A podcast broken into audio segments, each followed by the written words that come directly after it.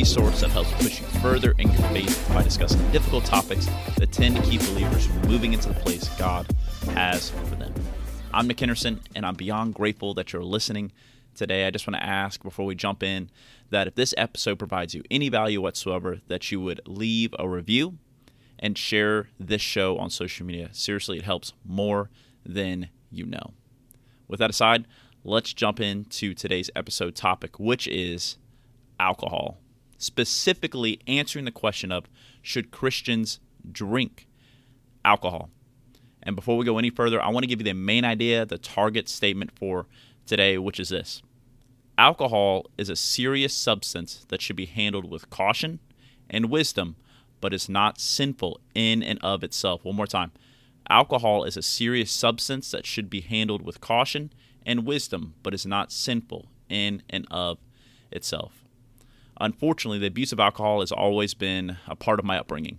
Is that there were countless times in which I remember that there was screaming, yelling, sometimes physical violence by virtue of someone having just a little too much to drink.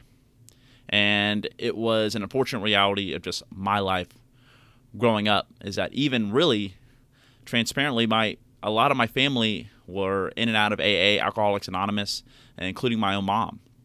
And it really was something that shaped my perspective on alcohol. The fact that I thought it was never helpful, it was always harmful, it was dangerous, it brought tons of issues to every single circumstance, and that was my outlook for a long time. And it wasn't until my adult years that I started to get around groups of people who, when they drank, there was no yelling, there was no screaming, there was no getting out of control or anything like that. It was relaxed, it was a safe environment, and they seemed to handle their alcohol very moderately, very responsibly, and with a lot of wisdom.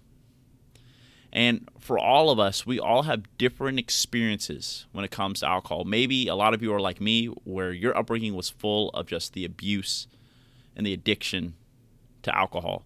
And there were always problems, there was always issues growing up for you. And then maybe some of you experience what I experienced in my adult years, which is you always saw it drink in moderation, you always saw it drink responsibly, and so on. And others, maybe you never experienced anything with alcohol. Maybe it was never talked about in your home, maybe you never saw it, whatever it may be. But for all of us, our experiences tend to shape our perspectives when it comes to a lot of things, especially when it comes to alcohol. And that can be an issue, though, because better than letting our experiences shape our perspectives on a certain thing, specifically alcohol, it's better to let the Bible do it. Because if you don't let the Bible shape your perspective on alcohol, it can cause you to go to two extremes. Number one, it can cause you to really not have an understanding as to the severity of what alcohol can be, and it can cause you to abuse it because you don't understand the seriousness of it. That's number one. Number two, it can cause you to develop a hardcore abstinence of alcohol. An abstinence that's not just good enough for you to abstain from, but something you feel is necessary to push on others in a legalistic way. And that obviously can cause issues. Both of these extremes can cause lots of issues. So today, we're going to talk about what the Bible says about alcohol because good and biblical interpretation is always balanced. And today, I want to strike a balance when it comes to alcohol. So, with that said, here are four things the Bible says about alcohol. Number one, and for all the young people listening, if you are under the age of 21, drinking is illegal and therefore sinful. One more time. If you are under the age of 21, drinking is illegal and therefore sinful. As Christians, we're called to obey the laws of the land. So that's Romans chapter 13, verse number 1, which in America means no consuming alcohol if you under if you are under the age of 21 years old. So for all of the teenagers who are tempted to drink, don't do it under any circumstances. One more time. If you are a teenager who are, who is tempted to take a drink, don't do it under any circumstances. It is illegal and therefore sinful. That's number 1.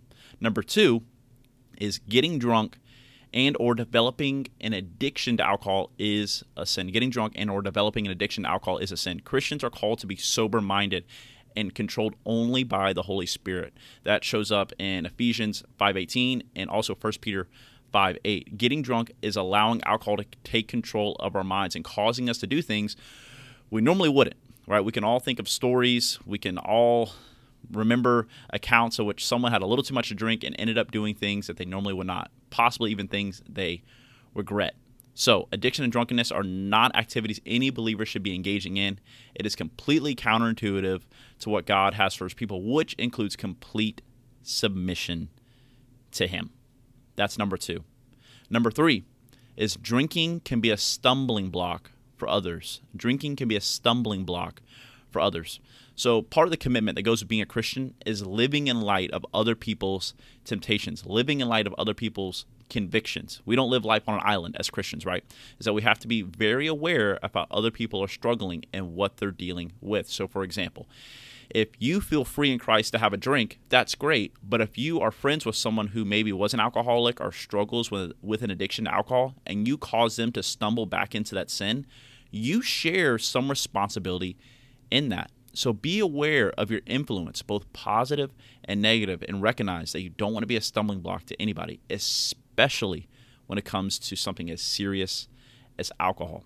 That's number three. Number four, the last one. There is nothing sinful about drinking alcohol responsibly and in moderation.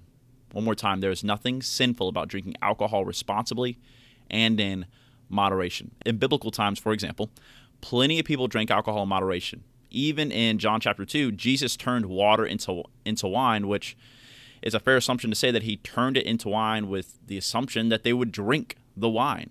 Why would Jesus purposely put people in a in a spot in which they would sin? That doesn't make any sense. There's that, and there's also the example of Paul prescribing to Timothy to drink wine instead of water to settle his stomach. Now, there are those who will say, well, you know, wine back then was cleaner than the water at the time, which is true, but still it goes to show that even early Christians did not view alcohol as some sort of sin juice. They felt it was a neutral item in and of itself, and that it was not a sin to drink it by itself, as long as it was handled moderately and responsibly. Because remember, this, the scripture cited up top showcases if, you're, if you get drunk, if you're not sober minded, you're in sin. But moderately, responsibly, you're good.